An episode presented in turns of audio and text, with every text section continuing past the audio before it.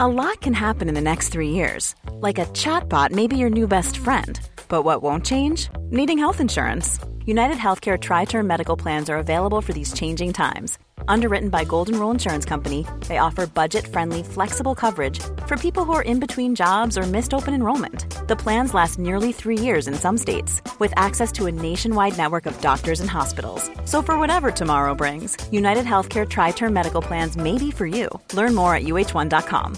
Mother's Day is around the corner. Find the perfect gift for the mom in your life with a stunning piece of jewelry from Blue Nile. From timeless pearls to dazzling gemstones, Blue Nile has something she'll adore. Need it fast? Most items can ship overnight. Plus, enjoy guaranteed free shipping and returns. Don't miss our special Mother's Day deals. Save big on the season's most beautiful trends. For a limited time, get up to fifty percent off by going to Blue Nile dot com. That's Blue Nile dot com. Burrow's furniture is built for the way you live.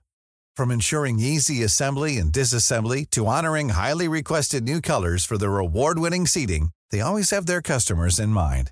Their modular seating is made out of durable materials to last and grow with you. And with Burrow, you always get fast, free shipping. Get up to sixty percent off during Burrow's Memorial Day sale at burrow dot com slash A cast. That's burrow dot com slash A cast. burrow dot com slash A cast.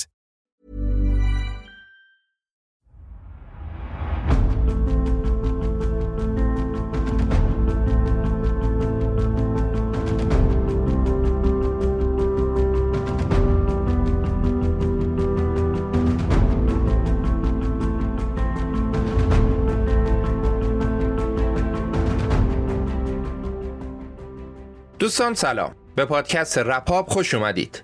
ما در اینجا هر بار یک کتاب برای شما خلاصه میکنیم، کتاب هایی که به هر نحوی به تاریخ مربوط میشن. تو این قسمت از پادکست رپاب رفتیم سراغ کتاب بسیار معروف اسپیر اثر شاهزاده هری که تو ایران به نامهای جانشین و یدکی ترجمه و چاپ شده. کتابی جنجالی که با وجود اینکه هنوز یه سال هم از انتشارش نمیگذره، ولی تو خیلی از کشورهای دنیا جزو پرفروشترین ها بوده. کتابی که در قالب زندگی شاهزاده هری شما رو به داخل کاخ سلطنتی میبره و از مسائلی آگاهتون میکنه که تا به حال کمتر کتابی بهش پرداخته. از تأثیر فشار مطبوعات بر خانواده سلطنتی گرفته تا قوانین عجیب و غریب حاکم بر کاخ سلطنتی بریتانیا.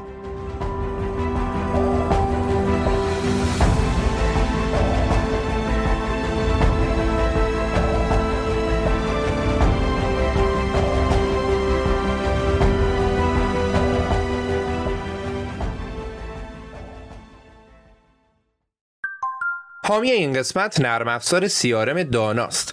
تو دنیای کسب و کار امروز دیگه دوران کاغذ و دفتر گذشته و اگه بیزینسی میخواد از رقباش جا نمونه، باید با یه سی آر ام قوی بتونه سهم بیشتری از بازار رو بگیره.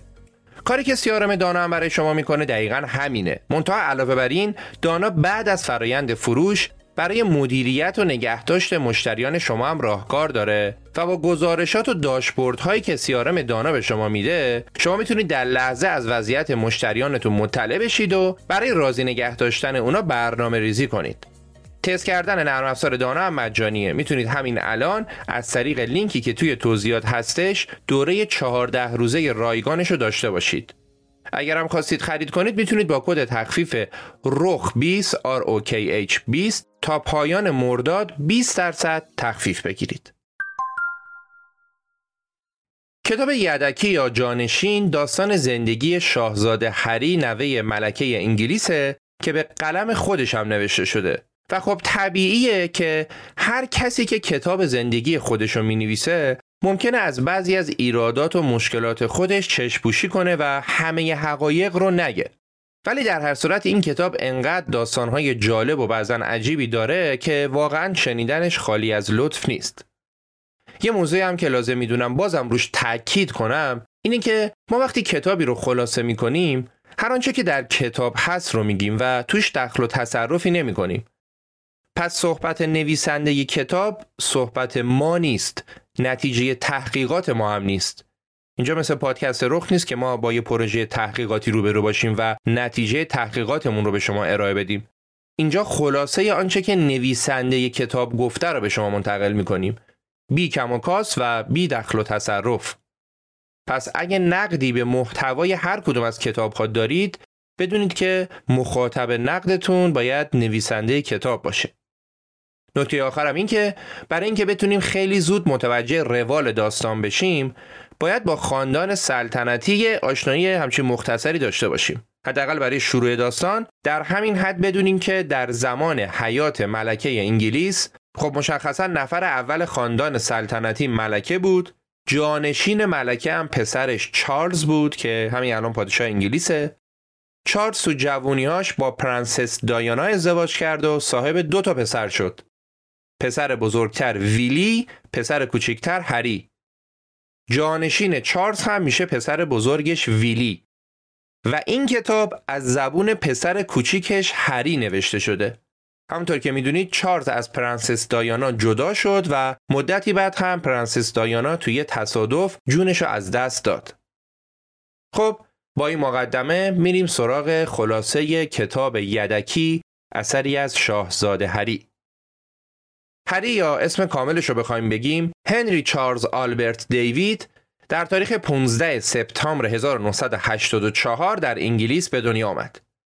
هری یه برادر بزرگتر از خودش هم به نام ویلی داشت که خب چون ویلی بزرگتر بود قاعدتاً وارث تاج و تخت هم ویلی بود و هری یه جورای یدکی و جانشین احتمالی ویلی بود. و این کلمات یدکی و جانشین کلماتی بود که اغلب توسط پدر و مادر و پدر بزرگ و مادر بزرگ هری خیلی واضح استفاده می شد. یه چیز هم از خودم بگم که موضوع کمی واضح تر بشه. همونطور که گفتیم در زمان حیات ملکه انگلیس جانشین ملکه پسرش چارلز بود و جانشین چارلز هم طبق قوانین سلطنتی میشه پسر بزرگش یعنی ویلی. اینا رو گفتیم. حالا اگه ویلی قبل از ازدواج از دنیا بره، جانشین بعدی میشه پسر دوم چارلز یعنی همین آقای هری. ولی اگه ویلی تو همون دوران جانشینی ازدواج کنه و بچه دار بشه و بعد از دنیا بره، دیگه جانشین بعد از ویلی برادرش هری نمیشه، میشه پسرش و هری میشه جانشین پسر ویلی.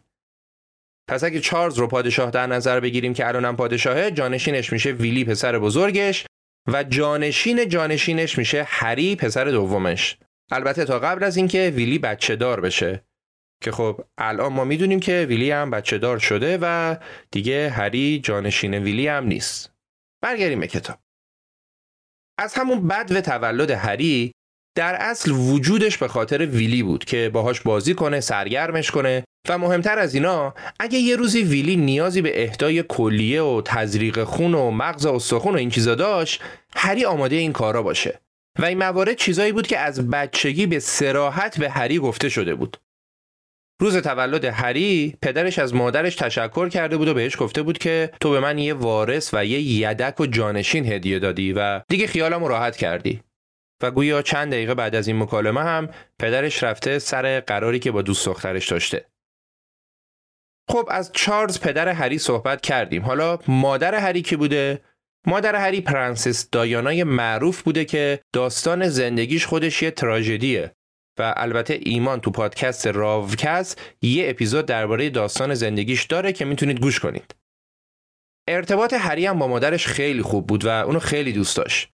ولی خب پدر مادرش با هم به اختلاف خورده بودن و هر کدومشون با یه نفر دیگه رابطه داشتن. و این اواخر پرنسس دایانا مثل همیشه در کنار بچه‌هاش نبود. همین اوایل داستان یه اتفاقی میفته که برای همیشه زندگی هری رو تحت تاثیر قرار میده.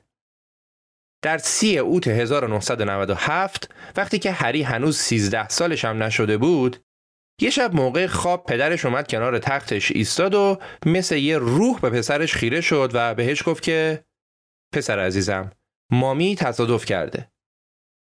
هری میگه یکم فکر کردم و پدرم گفتم که تصادف؟ خب باشه، اما حالش خوبه دیگه، آره؟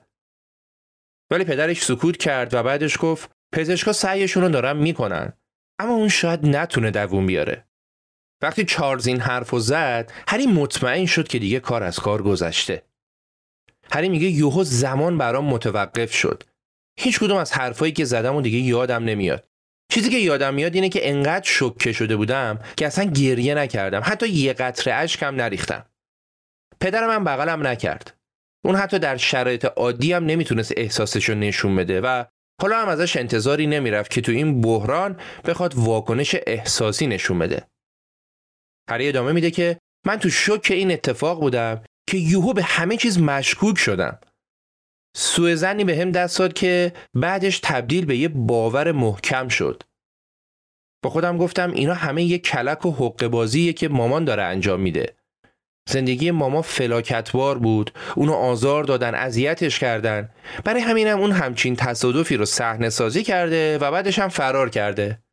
آره حتما همینه. ماما باید برگرده. دو هفته دیگه تولدم و اون باید کنارم باشه.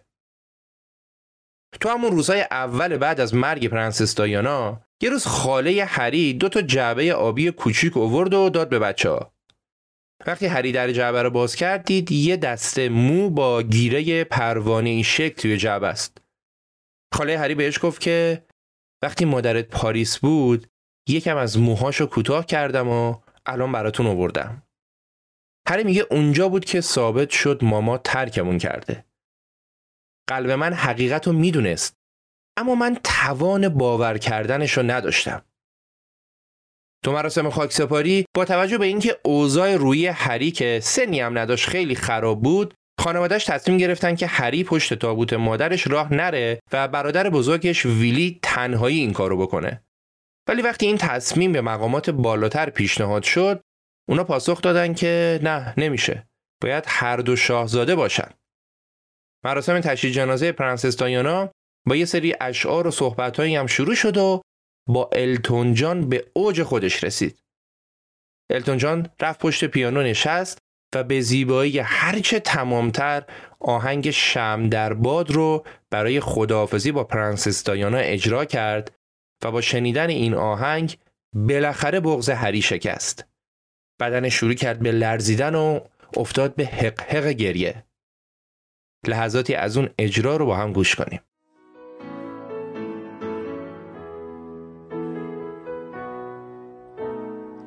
Goodbye, England's rose. May you ever grow in our hearts. You are the grace that placed yourselves where lives were torn apart. You called out to our country and you whispered to those in pain, now you belong to heaven, and the stars spell out your name. بعد از مراسم اطراف هری خالی و خلوت شد. خانواده‌اش برگشتن سر کار و هری هم باید بعد از تعطیلات تابستونی برمیگشت به مدرسه. تو مدرسه بیش از صد تا پسر در کنار هم زندگی می‌کردن، با هم غذا می‌خوردن، با هم می‌خوابیدن، با هم بازی می‌کردن و همش در کنار هم بودن. ولی با این حال با شروع ترم جدید همه هری رو نه به نام خودش بلکه به نام مادرش میشناختن و این موضوع هری رو واقعا آزار میداد. کمی بعد تولد سیزده سالگی هری بود و خانواده دور هم جمع شده بودن و باز هم خاله هری براش یه سورپرایز داشت. اونم چه سورپرایزی؟ یه کادو از طرف مادرش. پرنسس دایانا قبل از مرگش کادوی تولد هری رو خریده بود ولی فرصت نشده بود که کادو رو به پسرش بده. کادوی تولدش هم یه ایکس باکس بود. بعد از تولد سیزده سالگی روال زندگی هری کمی تغییر کرد. مثلا تو مدرسهش که بیشتر توسط زنان اداره میشد، اون دیگه اجازه نداشت با پرستارا بره حموم چون دیگه بزرگ شده بود. هری اونجا یه معلمی هم داشت که مطمئن بود وقتی بزرگ شه بالاخره باهاش ازدواج میکنه. اینقدر دوستش داشت. تعطیلات بین ترم که رسید، طبق معمول هری باید برمیگشت خونه. ولی این اتفاق نیفتاد. از اونجا که روزنامه‌ها هر روز شایعات زیادی مینوشتن و چارلز هم دوست نداشت هری بیاد و درگیر این مسائل بشه، تصمیم گرفت که پسرشو با خودش ببره به سفری که به آفریقای جنوبی داشت. اونجا قرار بود چارلز با نلسون ماندلا ملاقات داشته باشه.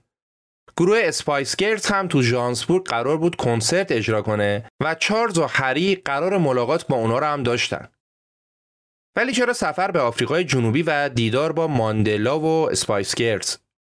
حقیقت این بود که مشاوران چارلز امیدوار بودند انتشار عکس‌هایی از چارلز در کنار معتبرترین رهبر سیاسی جهان و محبوبترین خواننده زن جهان تیترهای مثبتی رو براش تو روزنامه‌ها به همراه داشته باشه. عناوینی که چارلز به شدت بهشون نیاز داشت.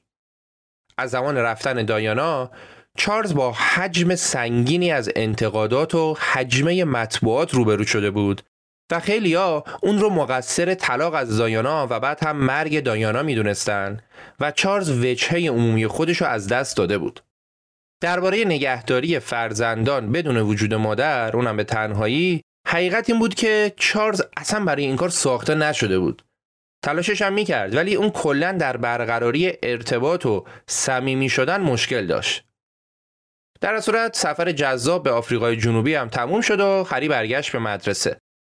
تو مدرسه با وجود اینکه همه معلم‌ها باهاش مهربون بودن، ولی راحت هم بهش نمره نمیدادن، مخصوصاً معلم تاریخش. معلم تاریخش بهش میگفت که برام خیلی عجیبه که یه شاهزاده انگلیسی تاریخ انگلیس رو نمیدونه.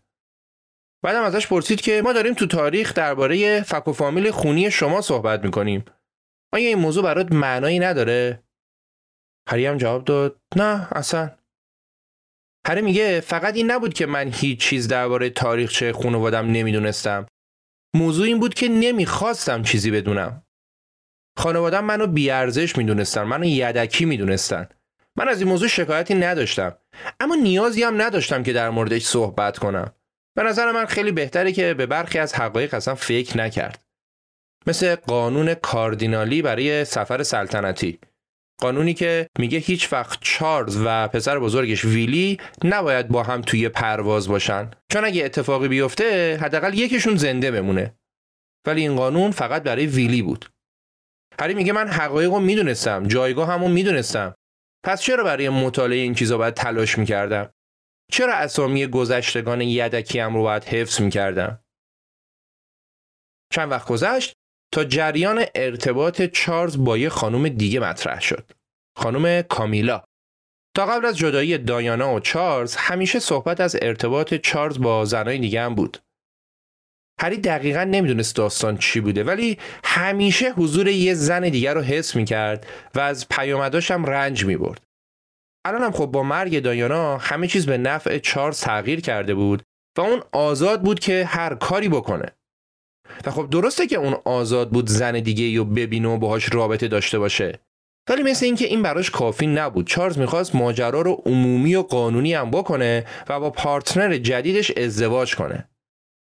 اولین قدم هم برای رسیدن به این هدف این بود که پسرها رو وارد این بازی کنه.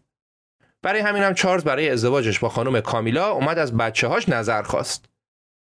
هری میگه درسته که کامیلا نقش زیادی در از هم پاشیدن ازدواج پدر و مادرم داشت، اما ما میدونستیم که اونم مثل بقیه در دام حوادث گرفتار شده بود. ما اون رو سرزنش نمی‌کردیم و در واقع اگه اون میتونست پدرمون رو خوشحال کنه، ما هم با خوشحالی میبخشیدیمش. تنها چیزی که از پدر خواسته بودیم این بود که با کامیلا باشه ولی باهاش ازدواج نکنه. عروسی باعث جنجال دوباره میشد و باعث میشد که کل دنیا درباره مامان حرف بزنن و کامیلا و مامان رو با هم مقایسه کنن و هیچ کدوم از ما هم اینو نمیخواستیم. حتی خود کامیلا ما نظرمون رو دادیم، اما پدر رک و بی‌پرده جواب داد که نه، هدفش ازدواجه. خب این ماجرا رو تا اینجا داشته باشیم و برگردیم سراغ زندگی هری. در اوایل پاییز هزار و نهصد و نود و هشت هری وارد مدرسه ایتن شد، یکی از بهترین مدارس پسرونه جهان. برادرش ویلی هم دو سالی بود که توی این مدرسه بود، ولی ویلی از هری خواست که اصلا سمتش نیاد. اون توضیح داد که در دو سال گذشته ایتن براش مکانی امن و به دور از حاشیه بوده و دوستاش هم نمیدونن که اون برادرم داره و نمیخواد این موضوع براش سوال و جواب دوستاشو به همراه بیاره و براش حاشیه ایجاد کنه. کلا رابطه ی هری و ویلی هیچ وقت خوب و صمیمی نبود. از بچگی همش میافتادن به جون هم و بزرگتر هم که شدن هیچ وقت رابطه صمیمانه‌ای بینشون ایجاد نشد. حالا بذارید یکم هم از مدرسه ایتن بگیم. این مدرسه شصت تا دانش آموز خاص داشت. هر دانش آموز موظف بود که یک کت رسمی دنباله‌دار مشکی با یه پیراهن یقه سفید و شلوار راه راه بپوشه. یه لباس فرم خاص با کفشای مشکی سنگین و یه چیزی شبیه به کراوات که بیشتر یه نوار پارچه‌ای بود. به این لباس هم میگفتن کیت رسمی مدرسه. لباس فرمی که بیشتر شبیه به لباس ترهیم بود. پوشیدن این لباس هم یه دلیل اصلی داشت. اونم این که قرار بود دانش آموزا برای هنری ششم در سوگ همیشگی باشن. اگرچه پادشاه هنری ششم از اجداد هری بود، ولی اون اصلاً علاقه‌ای به پوشیدن اون لباس سوگواری نداشت و مضاف بر این، برای پسری که به تازگی مادرش از دست داده بودم، این کار دائمی یه ضربه روحی سنگین بود. تو مدرسه جدید، هری دنبال پیدا کردن دوستی بود که برای سلطنتی بودن سوال جوابش نکنه، اذیتش نکنه و به یدکی بودنش هم اشاره نکنه و کلاً باهاش عادی رفتار کنه. هرچند که واقعاً این چیزی عادی نبود. مثلا هری برعکس بقیه دانش آموزا علاوه بر اینکه محافظای دائمی داشت، همیشه یه ردیاب الکترونیکی و هشدار وحشت هم با خودش داشت. در نهایت تو مدرسه جدید هری چند تا دوست پیدا کرد و با معاشرت با دوستای جدید اون کشیدن سیگار رو هم امتحان کرد و سیگاری شد. بعد از مکدونالد هری به سیگار بیش از هر چیز دیگه علاقه داشت. یکم بعد انگشت شست هری تو بازی راگبی شکست. اما روزنامه‌ها تصمیم گرفتن که تو قحطی حاشیه از این موضوع حاشیه درست کنن. مطبوعات تیتر زدن که هری تصادف کرده و معلوم نیست هری از اتفاقی که براش افتاده بتونه جون سالم به در ببره. در واقع از زمان مرگ دایانا انگار یه توافق ناگفته‌ای بین مطبوعات و خانواده سلطنتی حاکم شده بود که آقا بی خیال بچه‌ها باشید و بذارید در آرامش آموزش ببینن. ولی ظاهراً این توافق حالا دیگه منقضی شده بود و هری رفته بود روی جلد مجله‌ها و روزنامه‌ها. تو سالها و قرن‌های گذشته خانواده سلطنتی برای مردم و مطبوعات الهی و مقدس تلقی می‌شدن. ولی تو قرن جدید دیگه از این خبرها نبود و اونا فقط سوژه خوبی برای مطبوعات بودن. و این شایعه مسخره مرگ هری هم شروع دوباره‌ای برای رویارویی پسران شاهزاده با مطبوعات بود. در اوایل بهار هزار و نهصد و نود و نه قرار شد که برای تعطیلات هری به همراه برادرش ویلی برن به آفریقای جنوبی، جایی که هری خیلی دوستش داشت. تو این سفر دو نفر دیگه هم همراهشون بودن. نفر اول مارکو، یکی از محافظای قدیمی گارد ولز بود، یه مرد سرسخت و جسور که ویلی هم خیلی دوستش داشت. نفر دومم پرستار و دایه شاهزاده ها خانم تیگی.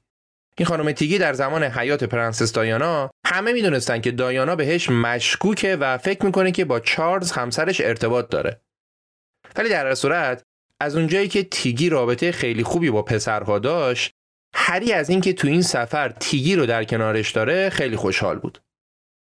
اونا با جت شخصی رفتن سفر و در عرض چند ساعت از یه مکانی که پر از قوانین خشک و پر از محدودیت بود رفتن به جایی که هیچ محدودیتی وجود نداشت و این چیزی بود که هری بیش از هر چیز دیگه‌ای آرزوشو داشت.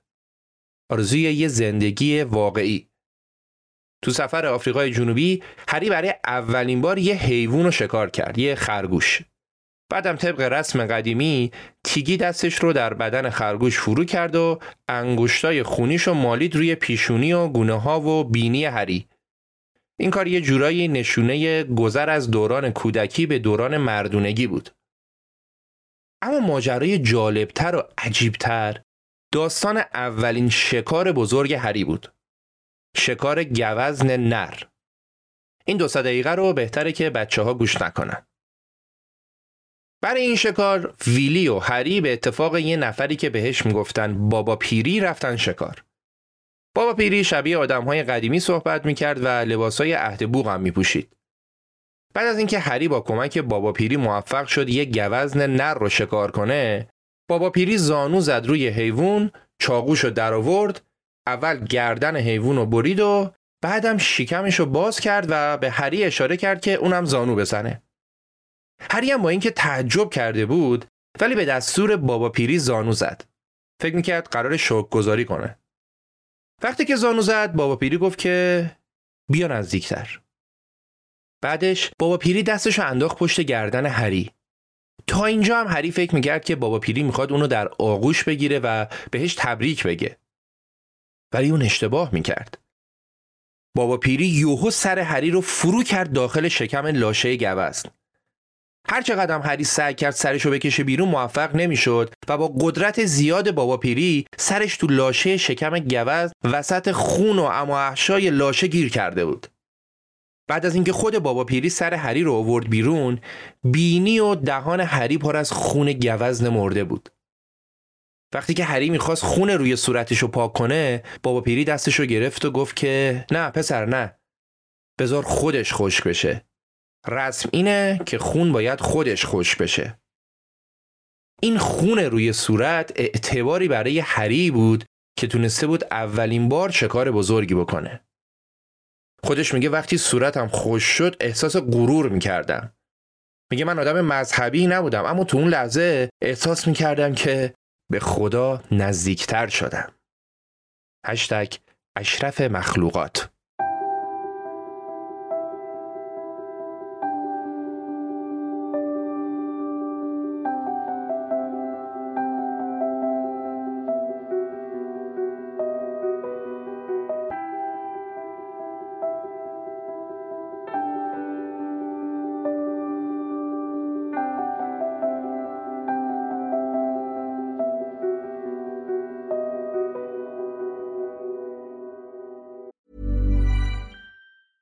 Spring is my favorite time to start a new workout routine. With the weather warming up, it feels easier to get into the rhythm of things. Whether you have twenty minutes or an hour for a Pilates class or outdoor guided walk, Peloton has everything you need to help you get going. Get a head start on summer with Peloton at one peloton dot com. Burrow is a furniture company known for timeless design and thoughtful construction, and free shipping, and that extends to their outdoor collection. Their outdoor furniture is built to withstand the elements, featuring rust-proof stainless steel hardware, weather-ready teak, and quick-dry foam cushions. For Memorial Day, get fifteen percent off your Burrow purchase at burrow dot com slash acast and up to twenty-five percent off outdoor. That's up to twenty-five percent off outdoor furniture at burrow dot com slash acast.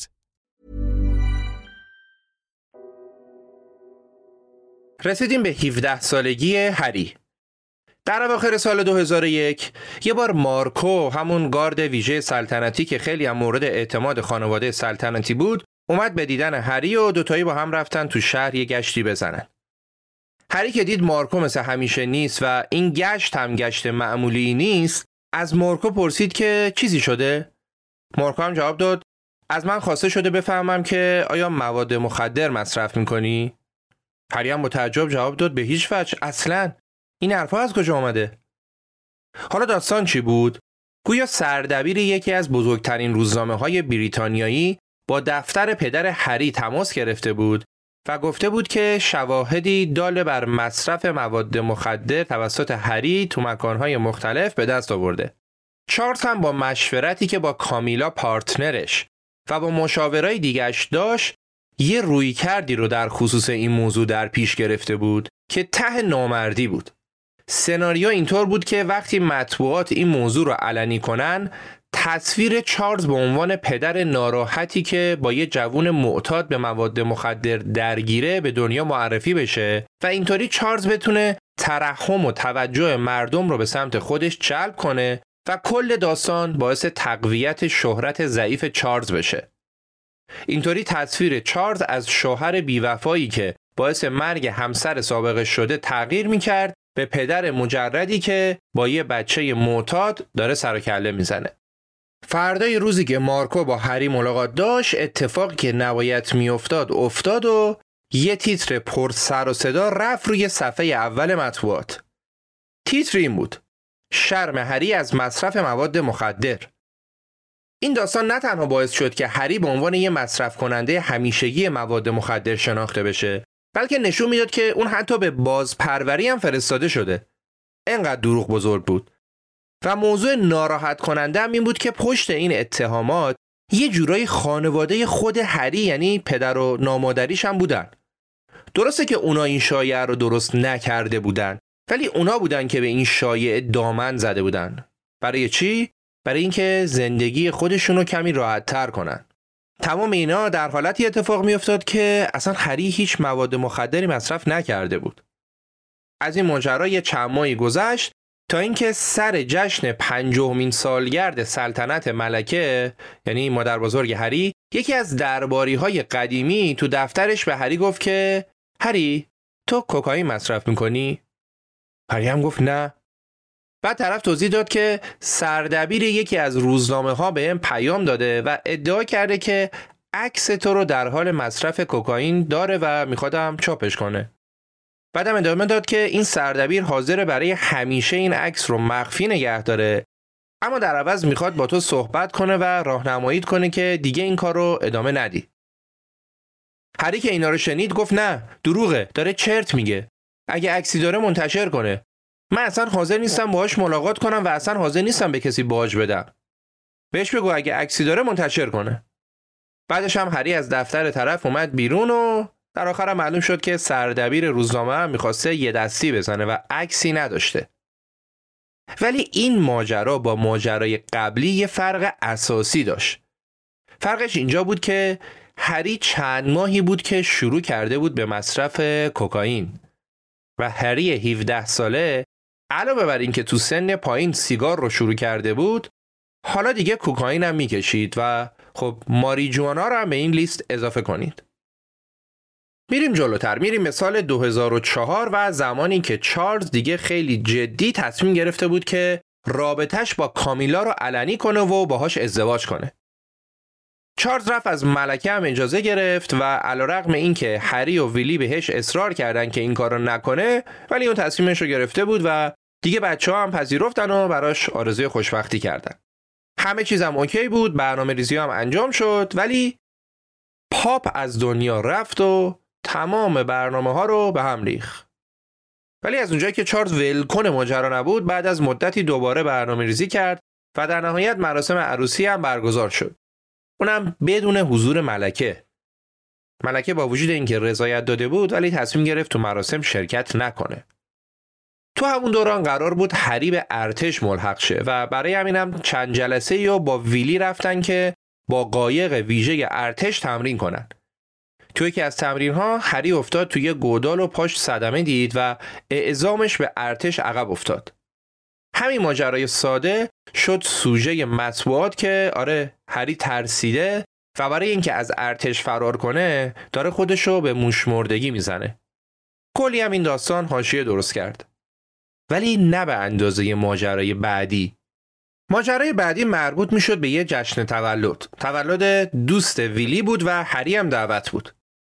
تم تولدم لباسای فانتزی و عجیب بود. هری هم رفت یه دونه یونیفرم ارتش هیتلر رو تهیه کرد و یه سیبیل هیتلری هم گذاشت و پاشد رفت مهمونی. برای انتخاب لباسش هم از ویلی و نامزد ویلی خانم کیت مشورت گرفت. اونا هم تایید کردن. تو مهمونی هم هیچ کس اصلا نه به خودش و نه به لباسش توجهی نکرد.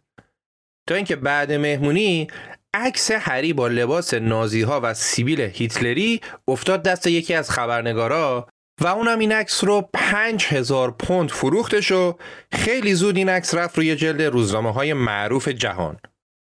بعدش هم طوفانی به پا شد که قشنگ هری رو تو خودش محو کرد. قضاوت‌های تند و خشن و توهین‌ها به سمت هری سرازیر شد. هری میگه میخواستم برم در خونه تک تک مردم انگلستان رو بزنم و بهشون داستان رو توضیح بدم. هری تو روزنامه ها و رادیو تلویزیون بیرحمانه مورد انتقاد قرار گرفت. اعضای پارلمان میخواستن که هری به شدت مجازات بشه و حتی صحبت از این شد که از ورودش به ارتش هم جلوگیری بشه. ولی خب اینطور نشد و بعد از این طوفان سهمگین هری به ارتش ملحق شد. ارتش دیگه یه دنیای جدید بود. تمرینای سخت نظامی، راهپیمایی‌های طولانی با کوله پشتی، اونم در اوج گرمای تاریخی اروپا در سال دو هزار و پنج، اینا حسابی پوست هری رو کند. ولی به جاش بعد از مدتی هری شد ستوان دوم ولز، بخشی از سوار نظام محافظ پادشاه.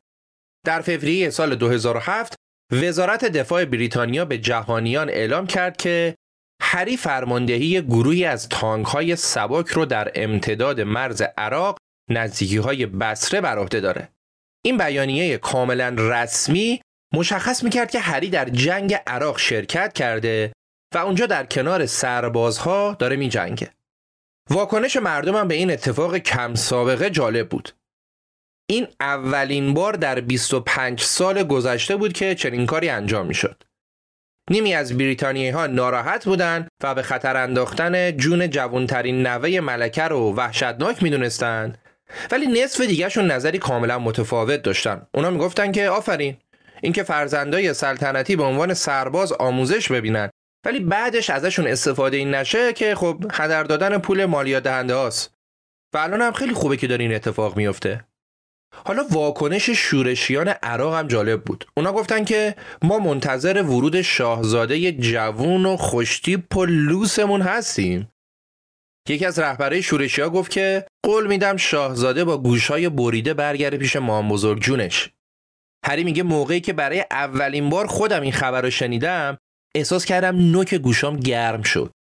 علاوه بر اینا اطلاعات بریتانیا متوجه شد که عکس هری همراه با دستوراتی مبنی بر اینکه اون مهمترین هدفه در بین گروهی از تک‌تیراندازهای عراقی توزیع شده.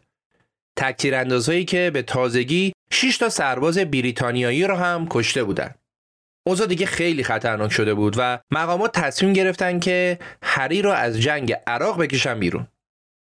هفته بعدش چندین مقاله گزارش دادن که هری به افسردگی مبتلا شده و نمیتونه جنگو ادامه بده. یکی دوتا روزنامه هم گفتن که لغو اعزام درخواست خود هری بوده و اون حسابی ترسیده. هری که این داستانا براش گرون تموم شده بود، رفت پیش فرماندهش و گفت که اگه اجازه حضور تو جنگ رو بهم ندید منم از ارتش استعفا میدم. موافقش هم برای اینکه بتونه قائله رو بخوابونه یه پیشنهاد جدید داد. و قرار شد که هری بدون اینکه سر و صدایی راه بندازه بره به افغانستان و اونجا در جنگ شرکت کنه. گروهی که قرار بود هری بهشون ملحق بشه اسمش اف ای سی بود. اف ای سی ها موظف بودن که از مرکز عملیات تمام نیروی هوایی رو سازماندهی کنن و سربازای زمینی رو هم پشتیبانی کنن. برای این کار هری باید یه پروسه دریافت گواهینامه خلبانی هم طی می‌کرد. و خب این تمرین هم نمیتونست توی منطقه آموزشی معمولی انجام بشه، چون دیگه همه داستان دوباره لو میرفت. پس هری تمرین‌های خلبانیش رو بر فراز املاک روستایی مادر بزرگش انجام داد. چندین هفته تمرین کرد و آموزش دید تا اینکه در نهایت آماده حضور در افغانستان شد.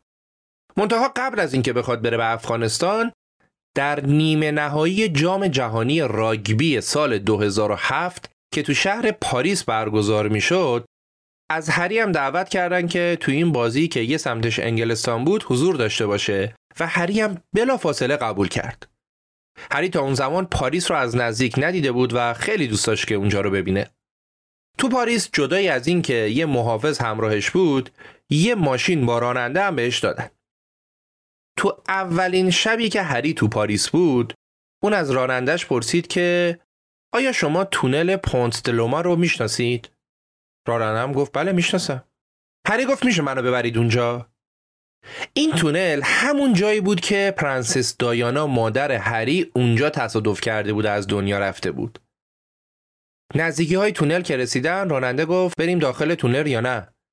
هری جواب داد بله برید و دقیقاً هم با سرعت شصت و پنج مایل در ساعت برونید. ماشین به سمت تونل حرکت کرد. اونا از کنار رستورانی که دایانا آخرین وعده غذاییش رو با نامزد جدیدش اونجا خورده بود گذشتن و رسیدن به دهانه تونل و فقط چند ثانیه بعد از اون سمت تونل اومدن بیرون. هری میگه همش همین بود؟ فقط یه تونل بود؟ من همیشه تونل رو به عنوان یه گذرگاه ترسناک تصور میکردم که ذاتاً خطرناکه. اما این فقط یه تونل کوچیک بود. ولی خب بازم دلیلی نداره که فکر کنیم کسی تو این تونل نمیمیره. هری در ادامه میگه که این کار ایده خیلی بدی بود، ولی در عوض اون شب همون شبی بود که همه تردیدهام از بین رفت. انگار تازه باور کرده بودم که مادرم مرده. بعد از اینکه هری از تونل اومد بیرون، تا چند ساعت با محافظش تو کافه ها پرسه زد و نوشیدنی خورد و حسابی مست کرد. حتی نزدیک بود با چند نفرم دعوا کنه و کار به جایی رسید که صاحب کافه هم انداختش بیرون. بعدش هم با محافظش دعوا شد و یه سیلی هم تو گوش اون بدبختم زد و در نهایت مست و پاتیل برگشت هتل. یه ماه بعد هری رفت به افغانستان که مأموریت جدیدش رو به عنوان یک اف ای سی که توضیحاتش رو دادیم شروع کنه. کمی قبل از ورود هری یکی از همکاراش مختصات جغرافیایی رو اشتباه خونده بود و همین اشتباه به ظاهر ساده باعث شده بود که سه سرباز بریتانیایی جونشون رو از دست بدن و دو نفرم معلول بشن. بنابراین هر کلمه و هر کاری که اونجا انجام میشد عواقب جدی به همراه داشت. با وجود استرس زیادی که اونجا داشت، ولی هری در افغانستان خیلی خوشحال بود، چون که احساس میکرد واقعا وجودش مهمه و داره یه کار مثبتی برای وطنش میکنه. اسم مستعارش هم گذاشته بودن بیوه شش هفت. هری میگه برای اولین بار در زندگیم فقط یک نام، یه نام تصادفی و یه عدد تصادفی بودم، بدون عنوان و بدون محافظ. من از عادی بودن لذت میبردم و در خوشی غرق شده بودم. اینجای کتاب هری از خاطرات جنگ میگه و از کشته شدن مردم عادی و بیگناه و عملیات هایی که توی شرکت کرده بود مینویسه. میریم یه ذره جلوتر تا اینکه یه مجله استرالیایی خبر حضور هری در افغانستان رو رسانه‌ای میکنه. خبر به سرعت همه جا پخش شد و حضور شاهزاده هری در ولایت هلمند شد تیتر یک مطبوعات. خب با این وصف دیگه موندن هری در اونجا عاقلانه نبود و بودنش هم برای خودش و هم برای اطرافیانش خطرناک بود. برای همین همون وسایلش رو جمع کرد و از دوستاش خداحافظی کرد و در مارس دو هزار و هشت با کلی خاطره افغانستان رو ترک کرد. وقتی هم که رسید به انگلیس خیلی قهرمانانه ازش استقبال کردن و خیلیا که تازه فهمیده بودن که اون این مدت رو تو ارتش و وسط جنگ بوده ازش حسابی تقدیر و تشکر کردن. بعد از بازگشت هری با یکی از دخترهایی که از قبل میشناختش وارد رابطه شد. دختری به نام چلسی که هری خیلی دوست داشت باهاش ازدواج کنه. چلسی هم هری رو دوست داشت، اما از همه چیزای دور و بر هری بدش میومد. هر چیزی که مربوط به سلطنت میشد بدش میومد و از همه مهمتر از توجه بیش از حد مطبوعات. و خب اینا که قرار نبود تا آخر عمر دست از سر هری برداره. پس امیدی هم به ادامه رابطه نبود. با این حال اونا با هم بودن و حتی با هم سفر هم کردن، ولی به محض اینکه از سفر برگشتن پاپاراتسی‌ها ازشون کلی عکس پخش کردن و این موضوع چلسی رو به شدت ناراحت کرد. چلسی نمیتونست تحمل کنه که یه عمر تحت تعقیب باشه و با وجود اینکه هری چلسی رو دوست داشت و چلسی هم با خود هری مشکلی نداشت، ولی به خاطر این حاشیه‌ها رابطه اونا به آخر رسید. این رابطه چند وقت بعد دوباره شکل گرفت، ولی دوباره بازم به همون دلایل قبلی این بار برای همیشه قطع شد. بعد از این جدایی هری مدت سر خودش رو با شرکت توی سازمانی به نام کمک به قهرمانان گرم کرد و توی این سازمان سعی می‌کردن اونا به آسیب دیده‌های جنگی کمک کنن و هری هم بهشون ملحق شد. بعدش هم مدتی زمان گذشت و آموزش‌های خلبانیش رو تکمیل کرد تا اینکه داستان عروسی ویلی پیش اومد. قبلا هم گفتیم دیگه اگه ویلی ازدواج میکرد و بچه دار میشد دیگه هری حتی یدکی هم حساب نمیشد. الان هم زمان ازدواج ویلی رسیده بود. برای روز عروسی ویلی یونیفرم قرمز روشن گارد ایرلندی رو پوشیده بود، اونم در صورتی که خودش یه لباس دیگه ای رو دوست داشت بپوشه. ولی خب مادر بزرگش یعنی ملکه اون لباسی که ویلی دوست داشت رو تایید نکرده بود و همین موضوع باعث شده بود ویلی روز عروسیش حسابی ناراحت باشه. خود هری هم طبق پروتکل لباس رویالش رو پوشیده بود که اصلا توش هم احساس راحتی نمی‌کرد. اونقدر سراسین‌های لباس بزرگ بود که هر کی می‌دید احتمالاً میگفت که این احمق کیه با این لباس مسخرش. تو عروسی ویلی چلسی دوست دختر سابق هری هم دعوت بود و هری دوباره چلسی رو اونجا دید. هنوزم هری چلسی رو دوست داشت و نمیتونست فراموشش کنه و از اینکه میدید مردای دیگه توجهشون به سمت چلسی رفته خیلی ناراحت بود. بعد از عروسی ویلی هری برای اینکه بتونه چلسی رو فراموش کنه وارد یه رابطه جدید شد. اسمش فلورانس بود ولی بهش میگفتن فلی. رابطه هری و فلی هم دور از چشم مطبوعات شروع شد و اونا هفته ها با هم بودن و خوش میگذروندن و هری داشت بهترین روزهای چند سال اخیر زندگیش رو دنبال میکرد تا اینکه یه روز فلی زنگ زد و با گریه و ناراحتی گفت که کلی عکاس و خبرنگار پایین خونمون جمع شدن و دارن سر و صدا میکنن. کی به این رابطه ما رو خبر داده؟ این تماس همان و به مرور زمان قطع ارتباط همان. فلی هم به همون دلیلی رفت که چلسی رفت. هنوز مدت زیادی از ازدواج ویلی نگذشته بود که به هری خبر رسید که بله عمو شده فرزند ویلی هری را از زنجیره جانشینی یه حلقه هم برد پایین تر. جانشین ملکه چارلز بود، جانشین چارلز ویلی بود، جانشین ویلی بچه‌ای بود که تازه به دنیا آمده بود و جانشین این بچه نوزاد حالا میشد هری. ولی دیگه واقعا هری به سلطنت و یدکی یدکی یدکی بودن فکر نمی کرد و توجهشو برده بود سمت دوست دختر جدیدش کریس. رابطه هری و کریس از همون اول علنی بود و برای همینم دیگه اونا نگران افشا شدن رابطهشون نبودن و عکسشون هم همینجا دیده میشد. از بین دخترانی که هری باهاشون رابطه داشت، کریس از بقیه بیشتر تونست بهش کمک کنه. حتی در خصوص موضوع مرگ مادرش پرنسس دایانا که هری با هیچ کس نمیخواست دربارش حرف بزنه، اون تونست با کریس دربارش صحبت کنه و یه شب هم اونقدر گریه کرد که تونست خودشو خالی کنه. از زمان دفن دایانا این اولین باری بود که هری برای مادرش گریه میکرد و کریس بهش کمک کرده بود که بتونه از این صد عبور کنه و آزادانه اشک بریزه. ولی افسوس که کریس هم موندگار نبود و اون هم نمیتونست استرس سلطنتی بودن رو تحمل کنه و رابطه هری با کریس هم به همون دلایل قبلی به هم خورد. از میون انتخاب‌های هری انگار هیچ کس نمیتونست این فشار سنگین مطبوعات و البته قوانین سفت و سخت سلطنتی رو تحمل کنه و کنارش بمونه. هیچ کس به جز خانم مگان.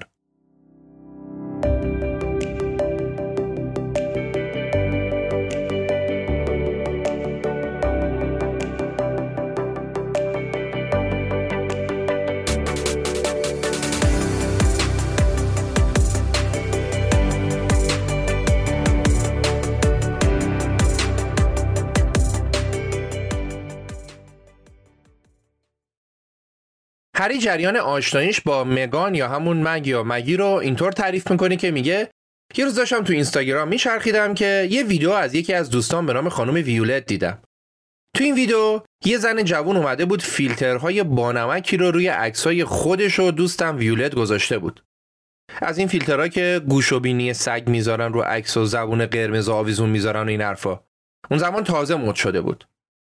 هری میگه بعد از اینکه چند بار ویدیو رو دیدم احساس کردم که تا حالا هیچ کسی رو به این زیبایی ندیدم و چقدر این خانوم یعنی دوست دوستش چقدر جذابه. بعد هری به دوستش ویولت پیام داد که این خانوم کیه؟ ویولت هم با خنده بهش جواب داد که تو ششمین پسری هستی که این سوال رو امروز از من پرسیده. اون بازیگر اسمش هم مگانه و الان هم توی سریال معروف داره بازی میکنه. هری پرسید آمریکاییه؟ ویولت گفت که آره. میخوای بهش معرفیت کنم؟ هری گفت آره حتما. ویولت گفت پس آدرس پیج اینستاگرامت رو بهش میدم. این ماجرا گذشت و چند روز بعد مک تو اینستاگرام به هری پیام داد و بهش گفت که اطلاعاتش رو از ویولت گرفته و بعدش هم از صفحه اینستاگرام هری و عکساش تعریف کرد و در نهایت شماره تلفن‌ها رد و بدل شد. هری میگه چیزای زیادی برای گفتن وجود داشت. ما بچه مشترک زیادی داشتیم، اگرچه از جهان‌های متفاوتی اومده بودیم. اون آمریکایی بود، من بریتانیایی. اون تحصیل کرده بود، من نه. اون مثل یه پرنده آزاد بود، من در قفسی محصور شده بودم. ولی با این حال هیچ یک از این تفاوت‌ها مهم نبود، برعکس انرژی مضاعفی به ما میداد. تو همون تماس‌های اول هری متوجه شد که مگ به زودی مجبور برای بازی تو سریالش برگره به کانادا. هری ازش پرسید میشه قبل از رفتن همدیگه رو ببینیم؟ مگم گفت اوکی باشه، ولی کجا؟ هری هم آدرس خونش رو بهش داد. ولی مگ جواب داد برای اولین قرار ملاقات فکر نمی کنم خونه تو ایده خوبی باشه. در از مگ متوجه منظور هری نشده بود. خب اونا نمیتونستن توی یه کافی شاپ یا توی یه جای عمومی همدیگر ملاقات کنن. ولی خب مگ خودش مشکل رو حل کرد و قرار رو تو لابی یه هتل خلوت گذاشت. میز رو هم به نام خودش رزرو کرد. تو اولین قرار هم هری دیر رسید و موقع خداحافظی هم وقتی به مگ گفت چقدر زود میخوای بری، مگ بهش جواب داد که اگه دیر نمی کردی وقت بیشتری داشتی. خلاصه که مگ برگشت کانادا و دیگه از اون به بعد مدام بین انگلیس و کانادا در حال سفر بود. هری و مگ ماهی یکی دو بار همدیگر رو میدیدن و رابطهشون جدی شده بود تا اینکه در اکتبر دو هزار و شانزده هری تصمیم گرفت که مگ رو به خانواده‌اش معرفی کنه. برای ملاقات با ملکه هری از مک پرسید که تعظیم کردن بلده؟ اونم گفت که آره بلدم. هری گفت وقتی برای اولین بار ملکه رو ملاقات میکنی باید اونو اعلی حضرت خطاب کنی. بعد از اون دیگه فقط خانوم کافیه. فقط هر کاری که میکنی روی حرفش حرف نزن. ملاقات اول با ملکه به خوبی انجام شد و بعدش هم نوبت به ملاقات با چارلز و ویلی و همسرش کیت رسید. هری به مگان توضیح داد که باید به پدر بگی اعلیحضرت یا آقا و به کامیلا هم عنوانی لازم نیست بدی. این دیدار هم انجام شد و دیگه مگ علنا وارد خانواده سلطنتی بریتانیا شد. بعدش هم هری یه سفر رفت کانادا و با خونه زندگی و سگ‌های کوچولو مگ آشنا شد و بعد هم مطابق پیشبینی‌ها بالاخره مطبوعات متوجه رابطه جدید هری شدن. ولی خب این بار مگ کاملا برای مقابله با حجمه مطبوعات آماده بود و هری هم حسابی با تجربه شده بود. اولین جنجال بزرگ اونا سر ماجرای چاپ تصاویر مگ در سایت‌های مستهجن به وجود اومد. روزنامه سان اومده بود تصاویر رو به صورت غیرقانونی پست کرده بود که چیز خاصی هم نبودن، فقط یه ترفندی بود برای طعمه کردن خواننده‌ها برای خرید مقاله یا کلیک کردن روی تیتر. از این تیترها که عکسای آنچنانی مگ نامزد هری رو ببینید بعد حالا روش کلیک می‌کردی، حالا عکس خیلی خاصی هم نبود. خواننده هم زمانی متوجه می‌شد که چیزی تو مقاله نیست که سان پول مقاله رو به جیب زده بود. هری و مگ هم برای این کار سان ازش شکایت کردن و بعد از این شکایت دیگه دعوای اونا با مطبوعات شروع شد و سیل جدیدی از داستان‌ها راه افتاد. مطبوعات هر چیزی رو برای فشار به این دو نفر بهونه می‌کردن و کاری به سر این دو نفر آوردن که مک تو خونش از ترسش پرده‌ها رو هم کنار نمی‌زد. مک پیامکی از یه غریبه دریافت کرده بود که آدرسش رو در تورنتو می‌دونست و قول داده بود که یه گوله تو سرش خالی می‌کنه. مک برای اولین بار تو زندگیش دچار حملات عصبی شده بود. بعد از چند وقت هری که دیگه نمیدونست چی کار باید بکنه از پدرش کمک خواست. ولی چارلز بهش گفت که بهترین کار اینه که مطالب مطبوعات رو نخونی پسرم. هری هم با عصبانیت جواب داد موضوع اصلا به این سادگی نیست، من ممکنه این زن رو از دست بدم یا اصلا مطبوعات ممکنه انقدر مردم رو مصموم کنن که یه احمق بیاد بهش آسیب بزنه. هری به پدرش گفت که مگ از ترسش منزوی شده، چند ماه تو خونش پرده‌ها رو کنار نمیزنه، داره اذیت میشه. اون وقت تو به من میگی روزنامه نخونم؟ اون ادامه داد چرا این باعث ناراحتی شما نمیشه؟ چرا این موضوع که مطبوعات اینطوری دارن با مگ رفتار میکنن شما رو بیخواب نمیکنه؟ شما اونو دوست داری، خودت به من گفتی، پس چرا پدر؟ در نهایت هم چارلز به هری گفت که واکنشش نسبت به این موضوع بیش از حده و خب واقعیت هم این بود که کاری هم از دست چارلز بر نمیومد. فشارها اونقدر به هری زیاد بود که اگه جلسات تراپیش نبود معلوم نبود که بتونه از زیر فشارها سالم بیاد بیرون. جلسات تراپی واقعا به هری کمک کرد که بتونه بهترین تصمیم‌ها رو بگیره و اشتباهات گذشته‌اش رو تکرار نکنه.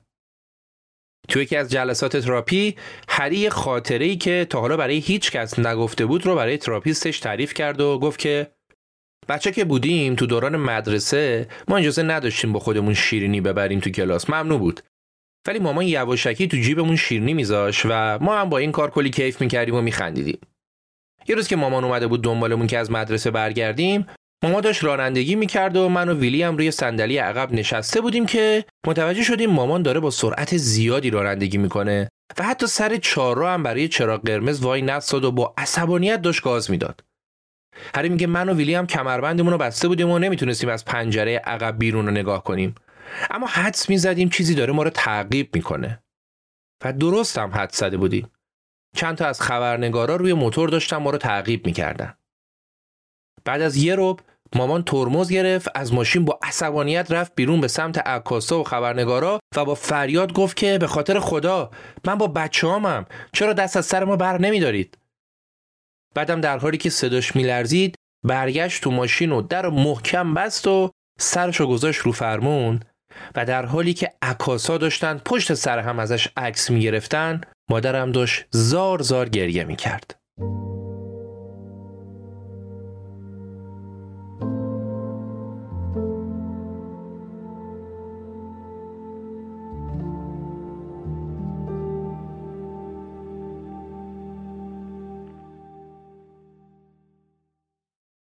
سپتامبر دو هزار و هفده مگ اومده بود لندن و هری و مگ دوتایی رفته بودن یه سفر کوتاه توی یه جای باصفای کلبه گرفته بودن. شب که شد مگ داشت تو آشپزخونه شام حاضر میکرد، یه موسیقی هم داشت پخش میشد و فضا رمانتیک رمانتیک بود. اون شب تو اون کلبه هری از مگ خواستگاری کرد و مگ هم بله رو داد. بعد از اینکه هری بله رو گرفت میخواست خواستگاریش رو رسمی و علنی کنه، ولی تازه فهمید که قبل از خواستگاری رسمی باید از ملکه تایید بگیره. مادر بزرگ باید دختر رو تایید میکرد. هری میگه واقعا برام معنی نداشت که یه مرد بالغ بخواد برای ازدواج از مادر بزرگش اجازه بگیره. تازه شما تصور کن پدر هری آقای چارلز که با کامیلا میخواست ازدواج کنه تو پنجاه و هفت سالگی رفته پیش مادرش خانم ملکه و گفته که مامان اجازه است با ایشون ازدواج کنم. این کارم لزوما احترام نبود، قانون بود. قانون این بود که شش نفر اول در صف تاج و تخت باید اجازه میگرفتن و هری هم اون طمع‌های صف بود و مجبور بود که از قوانین تبعیت کنه. مادر بزرگ هم معروف به این بود که هیچ وقت حرفش تغییر نمیکنه. اگه بگی نه دیگه همیشه نه. ولی خب مادر بزرگ نه نگفت و تایید داد. هرچند که مشخص هم بود خیلی به این ازدواج راضی نیست. بعد هری رفت پیش پدرش که در خصوص مراسم و تشریفات و این چیزا باهاش مشورت کنه. ولی در کمال تعجب انگار چارلز از ازدواج هری با مگ خوشحال نبود. نه اینکه مگو دوست نداشته باشه، نه، داستان چیز دیگه‌ای بود. وقتی که هری موضوع رو با پدرش در میون گذاشت، چارلز بهش گفت که پسرم میدونی که پول زیادی برای ولخرجی و تشریفات و این کارا نداریم. من کلی هزینه برای برادرت و ازدواجش و بچه دار شدنش کردم و خیلی دیگه چیزی برام باقی نمونده. هری میگه من فکر کردم خب مگه خونه و غذا و خرج مگی چقدره؟ میخواستم به بابام بگم مگی زیاد غذا نمیخوره ها، تازه میتونم بهش بگم لباساش هم با خودش بیاره. ولی موضوع این چیزا نبود. هری میگه برام روشن بود که موضوع پول نیست. پدرم شاید از افزایش هزینه نگهداری میترسید، اما چیزی که اون واقعا نمیتونست بپذیره این بود که یه نفر به سلطنت مسلط شه و کانون توجه رو به دست بگیره. با ورود شخص جدیدی، اونم با خصوصیات مگ، دیگه چارلز و کامیلا تحت شعاع مگ قرار می گرفتن و این اصلاً چیزی نبود که اونا بخوان. در اصل دیگه کارم از کار گذشته بود و چارلز هم باید با این موضوع کنار می اومد. برای مراسم ازدواج و زندگی در لندن مگ رفت وسایلش رو جمع جور کرد، نقش خودش هم تو سریالی که بعد بازی میکرد ول کرد و علاوه بر اینها به دستور تیم ارتباطی کاخ سلطنتی وبسایت خودش هم بست و شبکه‌های اجتماعیش هم محدود کرد و اومد لندن. زمان ازدواج هم تیم تشریفات و مقامات کاخ باید انتخاب میکردن و اونا هم می دو هزار و هجده رو انتخاب کردن. حالا یه مشکل مسخره دیگه هم در کار بود. مشکل این بود که هری میخواست تو روز مراسمش ریش داشته باشه و مجبور نباشه که ریشش رو کوتاه کنه. هری همیشه یه تریش کوتاهی داشت و میخواست این استایلش رو برای عروسیش هم حفظ کنه.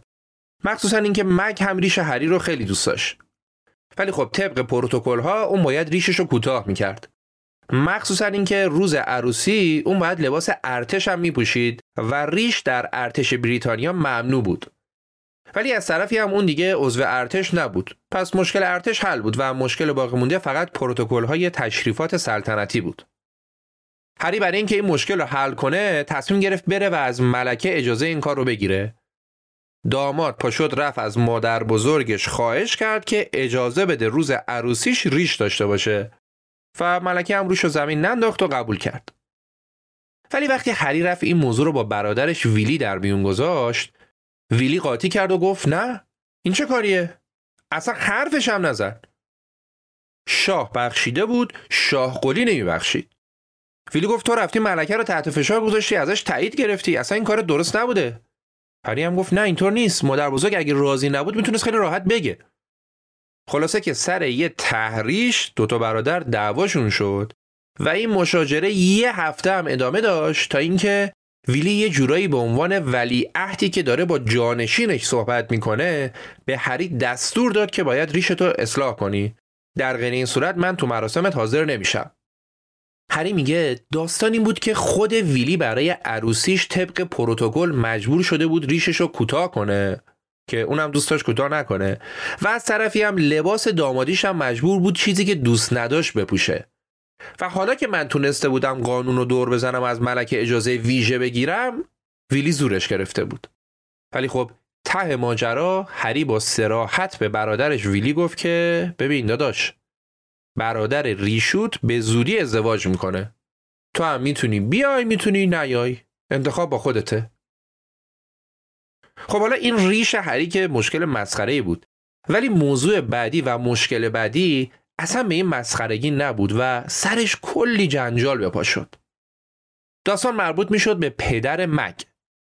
والدین مگ از هم جدا شده بودن و تو این مدت که مگ با هری ارتباط داشت، پدر مگ شده بود سوژه روزنامه ها. هر روز یه عکس تحقیرآمیز ازش منتشر میشد و مسخرش میکردن. پدر مگ مردی که شکمش روی کمربندش آویزونه، یا پدر مگ در حال خرید سرویس بهداشتی، پدر مگ در حال فلانکار. و جالب اینه که اصلا معلوم نبود این همه عکس از کجا میاد. یه هفته مونده بود به روز عروسی که به مگی و هری خبر رسید قرار روزنامه دیلی میل یه داستانی رو منتشر کنه. روزنامه میل ادعا کرده بود که این عکس‌های مضحکی که از پدر مگ داره میاد بیرون با هماهنگی خودش گرفته شده. یعنی پشت پرده رفتن به پدر مگ پول دادن، گفتن که بیا همچین جستی بگیر ما ازت عکس بگیریم، یا فلان کارو بکن ازت عکس بگیریم. اونم قبول کرده. شب قبل از اینکه این خبر تو روزنامه چاپ بشه، مگ با پدرش تماس گرفت و گفت که بابا راستشو بگو، این داستان حقیقت داره؟ باباش هم گفت نه دروغ میگن فلان فلان شده. ولی مگ که باباشو کامل میشناخت فهمید که نه، اونا دروغ نمیگن، باباش این کار رو کرده. فردا این روز داستان از صبح زود شروع شد. خیلی بدتر از چیزی که تصور میشدم شروع شد. یه ویدیو از پدر مگ توی کافینت اومد بیرون که داره ژستای مسخره میگیره و عکاس هم داره ازش عکس میگیره. اگه از یوتیوب دارید این اپیزود رو میبینید، دارید الان اون عکس و فیلم ها رو میبینید، اون خبر رو دارید میبینید. چیزی هم برای حاشا کردن وجود نداشت. پدر مگ برای پول توی نمایش جعلی شرکت کرده بود. حالا این عکس ها هفته ها قبل گرفته شده بود، ولی عکس و فیلم ها رو گذاشته بودن و رو نکرده بودن و درست یه هفته قبل از عروسی پخش کرده بودن، در مخربترین زمان ممکن. پدر مگ بعد از انتشار این ویدیو پیام فرستاد که آره خیلی شرمنده. مگ هم به پدرش زنگ زد، ولی پدرش از خجالت گوشی رو جواب نداد. برای همینم چند روز بعد و تو روز عروسی پدر مگ تو عروسی حضور نداشت و روش نشد که بیاد. هری و مگ هم مجبور شدن بگن که پدر مگ ظاهرا مشکل قلبی داره و نمیتونه بیاد عروسی. ولی خب هم اونا و هم کل دنیا میدونستن که داستان چیز دیگه ایه. خلاصه که با کلی حاشیه مراسم عروسی هری و مگ انجام شد و بعدش هم اونا برای ماه عسل به صورت کاملا مخفیانه و با تدابیر امنیتی ده روز رفتن به مدیترانه و دوباره برگشتن به کاخ سلطنتی، جایی که اتفاقات بدی منتظرشون بود. سه چهار ماه بعد از ازدواج خبر بارداری مگ به صورت عمومی اعلام شد. همزمان با این خبر، خبرایی هم از اختلاف مگ با اعضای خانواده سلطنتی تو روزنامه‌ها چاپ شد. کوچکترین موضوعی سریعاً به مطبوعات کشیده میشد و مشخص بود که یک یا چند نفر در داخل کاخ دارن به مشکلات دامن میزنن. جو هم جوری بود که انگار یه جادوگری به نام مگ رفته بود به کاخ سلطنتی انگلیس و داره همه چی رو به هم میزنه، همه چی رو نابود میکنه و همه رو به جون هم انداخته. فشارها اونقدر زیاد شد که یه روز هری اومد دید مگ داره زار زار گریه میکنه و میگه که چرا؟ چرا اینجا اینقدر همه از من متنفرن؟ مگه من چیکار کردم؟ هری هم سعی کرد آرومش کنه، ولی اتفاقات پشت سر هم اصلا جایی برای آرامش نمیذاشت. فردای این روز نامه‌ای که مگ به پدرش زده بود و ازش خواهش کرده بود که مواظب رفتارت باش و گزک دست مطبوعات نده رو چاپ کرد. روزنامه با اینکه میدونست این کار غیر قانونیه، ولی انقدر براش جذاب بود که نامه مگ به پدرش رو چاپ کرد. نامه چطور به مطبوعات رسیده بود؟ پدر مگ داده بود بهشون. تو نامه مگ چیز خجالت آوری نوشته نشده بود. نامه دختری به پدرش بود که بهش التماس میکرد رفتار شایسته‌ای داشته باشه. اما مگه انتظار نداشت پدرش نامه رو به مطبوعات بده تا اونا هم طوری نامه رو ویرایش کنن که کمتر محبت آمیز به نظر برسه و بعدش هم چاپش کنن؟ باز هم روزنامه‌ها از مگ بد نوشتن و تحقیرش کردن. اوضاع مگ انقدر بد بود که حتی یه بار تصمیم به خودکشی هم گرفت. حالا تو این اوضاع خراب یه روز ویلی اومد پیش هری تا باهاش صحبت کنه. هری اولش فکر کرد که ویلی اومده کمکش کنه مشکلات حل بشه. ولی بعد که ویلی شروع به صحبت کرد دید که اونم داره حرف مطبوعات رو تکرار میکنه و میگه که مگ بی‌ادبه و اصلا رفتار درست و مناسبی نداره. هری هم سریع واکنش نشون داد و بهش اخطار داد که اجازه نداره درباره مگ اینطوری صحبت کنه. مگ از یه کشور و یه فرهنگ دیگه اومده و بعضی اختلافات فرهنگی اجتناب ناپذیره.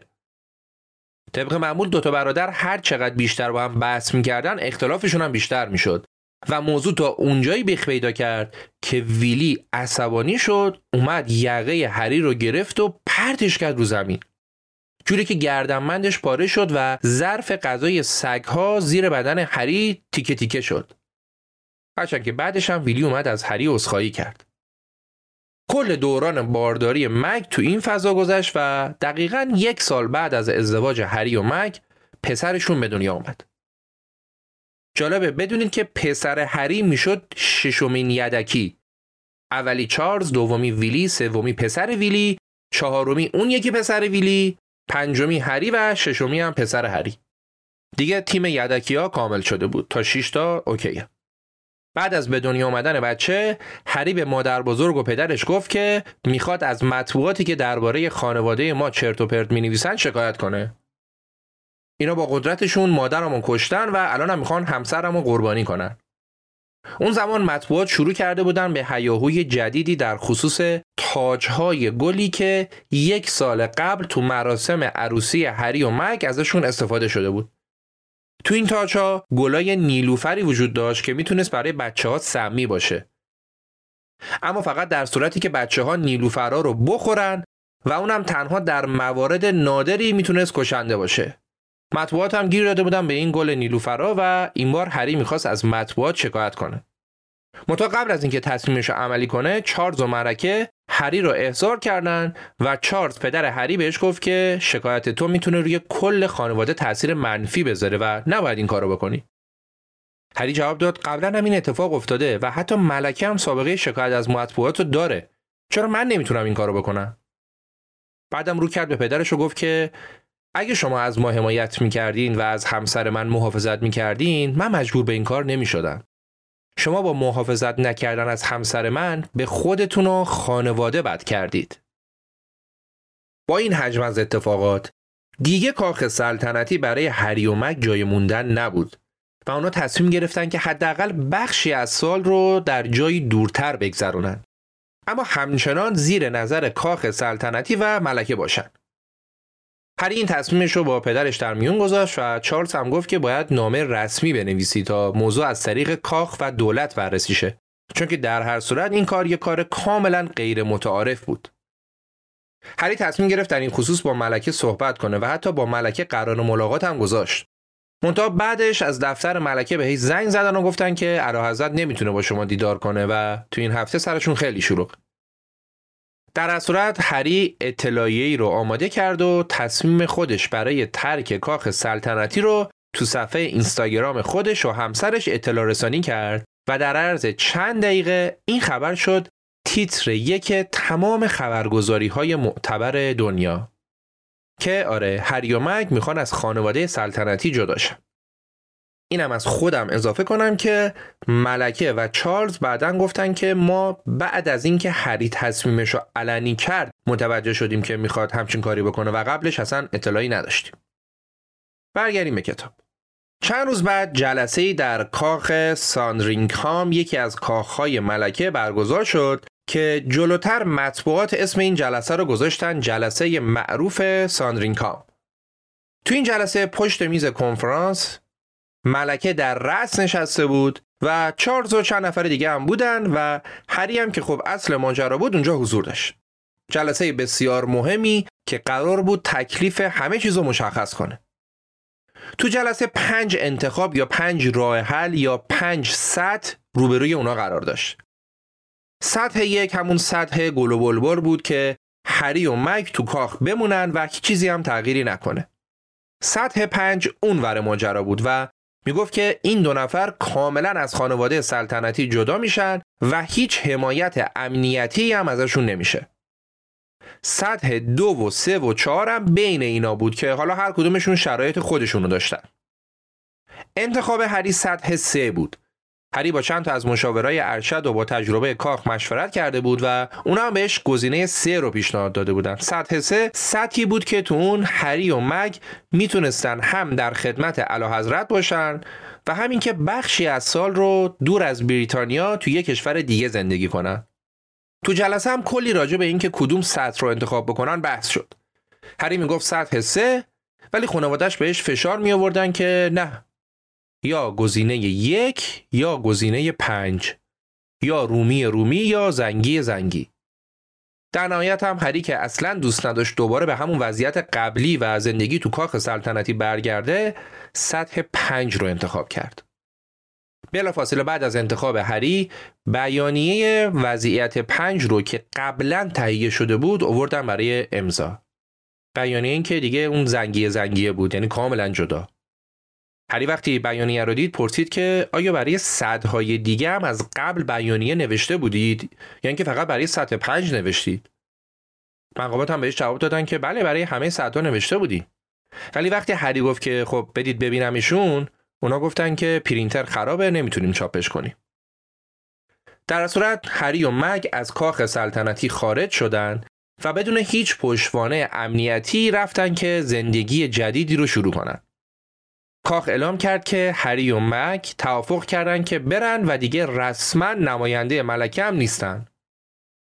هری میگه ما رفتیم ونکوور، ولی بخشی از وجود من برای همیشه در بریتانیا موند.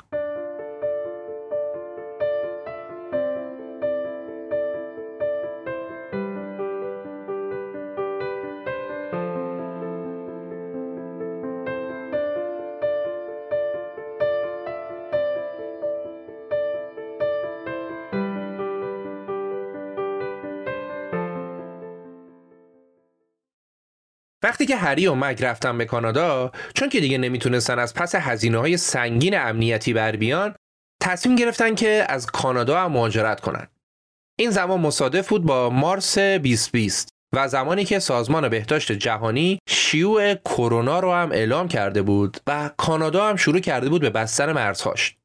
هری شانس آورد که یکی از دوستاش، آقای تایلر پری، نویسنده، بازیگر و کارگردان معروف آمریکایی، بهش گفت که من تو لس آنجلس یه خونه دارم که شما میتونید ازش استفاده کنید.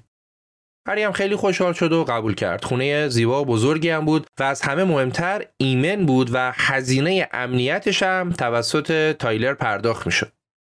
هری و همسرش اونجا تونستن یه سری کارهای جدید هم انجام بدن. اونا یه بنیاد خیریه هم راه اندازی کردن و هری هم دوباره با گروه‌های حفاظت از منابع طبیعی و این داستانا ارتباط پیدا کرد. کلاً همه چیز تحت کنترل بود تا اینکه مطبوعات فهمیدن که هری و همسرش تو خونه تایلر دارن زندگی میکنن.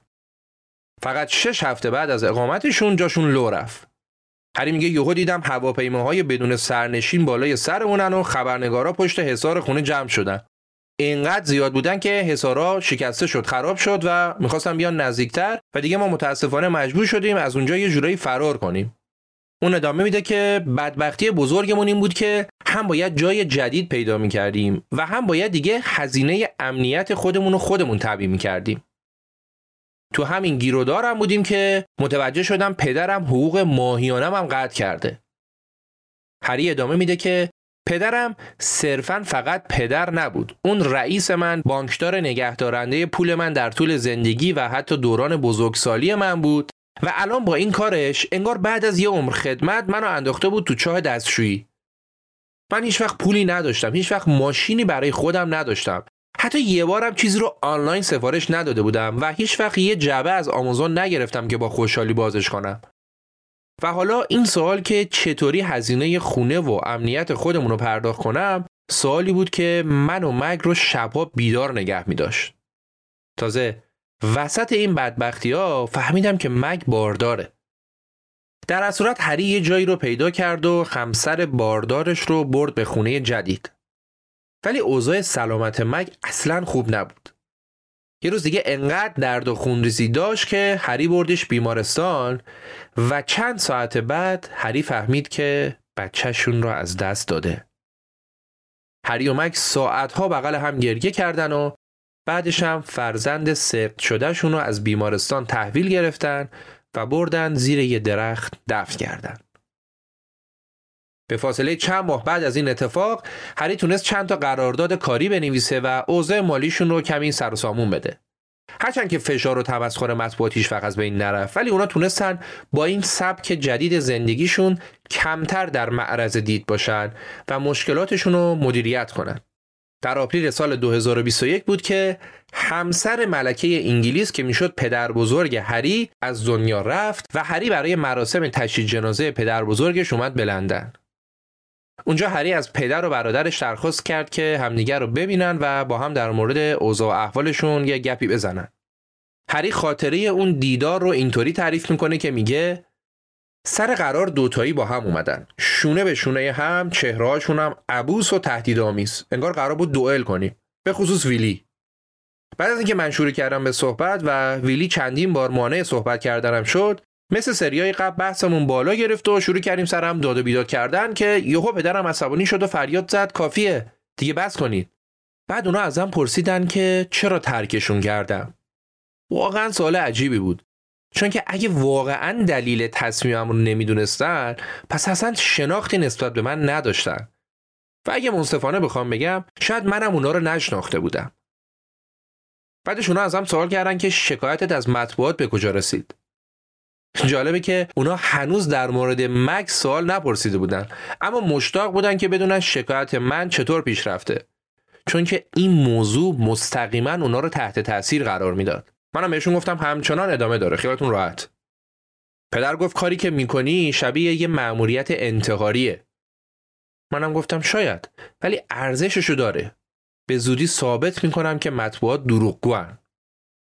اونا بهم گفتن نباید مسائل رو شخصی میکردی. منم جواب دادم ببینید، من ممکنه یاد بگیرم مطبوعات رو تحمل کنم و حتی بد رفتاری های اونا رو ببخشم، اما بخشیدن همدستی خانواده خودم با اونها حتما زمان خیلی بیشتری میخواد. پدر بهم گفت تو توهم زدی هری، ولی واقعیت این بود که این اونا بودن که متوهم بودن. در نهایت وقتی دیدم که اونا هیچ توضیح رضایت بخشی برای اعمال و بی‌توجهی خودشون ندارن، خداحافظی کردم و رفتم. چند وقت بعد از این دیدار هری و مگ صاحب دومین فرزندشون هم شدن، این بار یه دختر. اونا مشغول بزرگ کردن بچه‌هاشون بودن که درست در روز هشتم سپتامبر دو هزار و بیست و دو از یه شماره نامعلوم یه تماس در حوالی ظهر باشون گرفته شد. پشت تلفن به هری گفتن که حال ملکه خوب نیست و پاشو بیا. بعدش هم چارلز پدر هری باهاش تماس گرفت و گفت که زود بیا به کاخ سلطنتی، البته بدون همسرت. هری هم گفت من این کارو نمی‌کنم، بدون همسرم نمیام. ولی چارلز ضمن عذرخواهی گفت که هیچ همسر دیگه‌ای هم نمیاد، ویلی هم بدون کیت میاد. و بعد دیگه هری قبول کرد و رفت.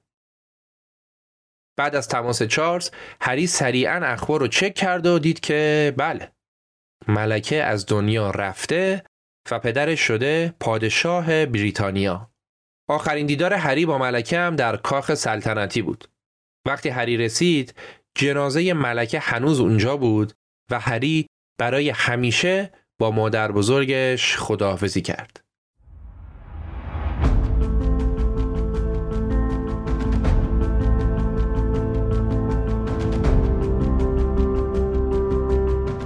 چیزی که شنیدید خلاصه یک کتاب یدکی یا جانشین اثر شاهزاده هری بود که با حمایت شرکت داناپرداز نرم افزار سی آر ام دانا و با همکاری ایمان نژادهد، پرستو کریمی و نکیسا عبداللهی تولید شده. امیدوارم که این اپیزود و این خلاصه کتاب رو دوست داشته باشید. صمیمانه ازتون تشکر میکنم که وقت میگذارید به رپاب گوش میدید و این پادکست رو به دوستانتونم معرفی میکنید. به امید دیدار، امیر سودبخش، مرداد هزار و چهارصد و دو.